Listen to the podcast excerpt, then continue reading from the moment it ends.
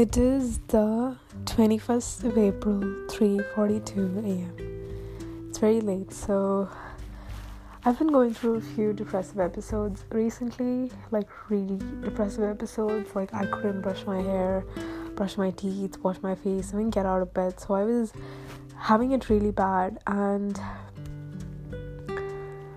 I read the book Disorganized or Organized for ADHD or something a few years ago.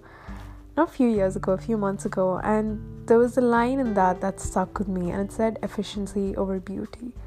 So I had really long hair. I had hair that crossed my hips, and the thing was, it was really hard to take care of them, um, brush them, and like manage them with like my ADHD, my depression, and like all of that. It was just really hard, and what ended up happening was I couldn't brush it and it just ended up getting tangled and it was and it was horrible and I felt horrible and my self-esteem was so low and for a long time I couldn't cut my hair because I assumed or like I associated my hair as an equivalent to the rating of my beauty. I know that sounds horrible to say, but growing up you know, my grandparents would always say people with short hair are not pretty. And while it is not true and it does sound like some sort of like toxic brainwashing, you know, because I've heard it so many times, it kind of echoed into my adulthood in ways that I didn't expect. It was so hard for me to like cut my hair, so I went to the mirror and I just cut my hair and for the first time in a year i could see my face. I, I feel like my hair was so long i couldn't it's not that i couldn't see my face it, i couldn't see myself in a different lens or a different perspective. Or all of a sudden i just felt so beautiful and so and just so different. I don't know why like it felt like a new me with a new hair. It felt really good so yeah, I guess that was a good thing. I mean, it was better than spending hundred dollars on some Amazon purchase or just like self harming or something like that, you know. So it helped me a lot. I was able to brush my hair, I was able to cut my hair, I was able to clean my bathroom, and it's not a lot. I still have to clean the rest of my house, but it helped me, you know, the small step. It kind of motivated me to continue and I feel so much better.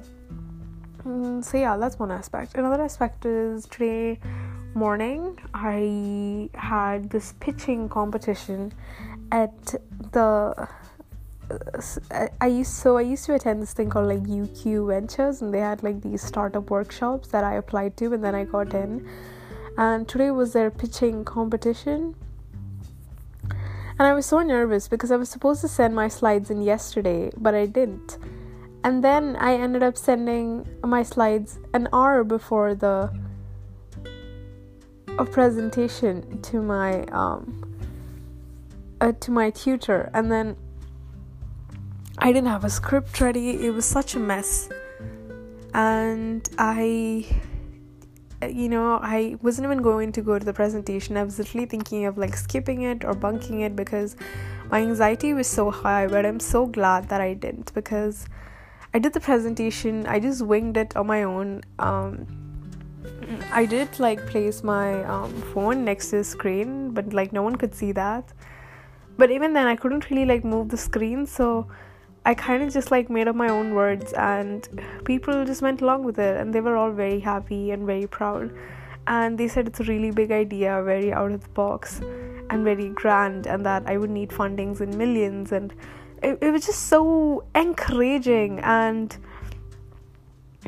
yeah i loved it. And i felt so happy. It was like the first competition that i won. I won the best business idea award. And it warmed my heart so much. Um, you know my first award i won this $50 amazon gift card. It's probably like my happiest moment in a few days but not in a few days like my whole life probably like since my first because you know growing up i don't think i have really won anything i wasn't good in academics or like I was never someone who was into sport and I couldn't draw or like art or anything like that. So I, I just I just felt like an outcast, you know. I used to like sit and wonder like, oh, what am I good at? And, and nothing would come up, and I still feel like an outcast. And you know, I still feel like I don't know what I'm doing with my life or where I'm going to be in five years. Like, I I just don't know, and I'm so scared um of the future. It it is very hard living, but yeah.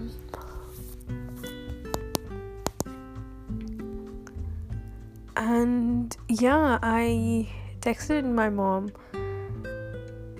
And I, I didn't really get that much of an encouragement. I was mostly like seen zone and i think i felt really bad for a second um, because i think i still feel really bad but i've only told my mom. I haven't told anyone else because you know i think you know i keep expecting perfect reactions from imperfect people. I mean, none of us are perfect, but I have, you know, because I watch so many movies and serials, I have these like idealistic responses on how someone should respond to each and every situation. So when something does not match that, I'm just depressed. Like, my mom didn't say anything, she just said congratulations, just like one word.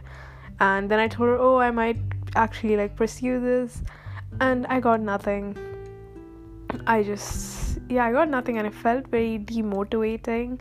Like, I feel like as a woman, sometimes I'm treated as a second class citizen in my own house.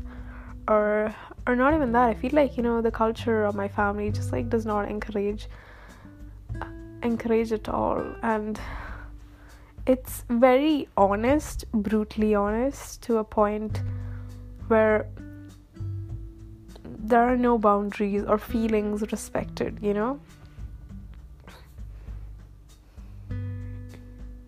yeah yeah like i guess i don't know i don't think we've ever like shown love in our family or like i think we have shown love but like our love is through criticism. We'll criticize and then we laugh. It's horrible. It sounds horrible but that is how we are and i'm trying to unlearn that and change that as an adult but it's still hard and it's still you know my childhood echoes into my adulthood all the time. I feel like growing up as a kid i used to think that when i turned 18 something all my problems will disappear and I'll be this perfect person. But none of none of that has happened. But yeah thank you for listening. I hope you have a good day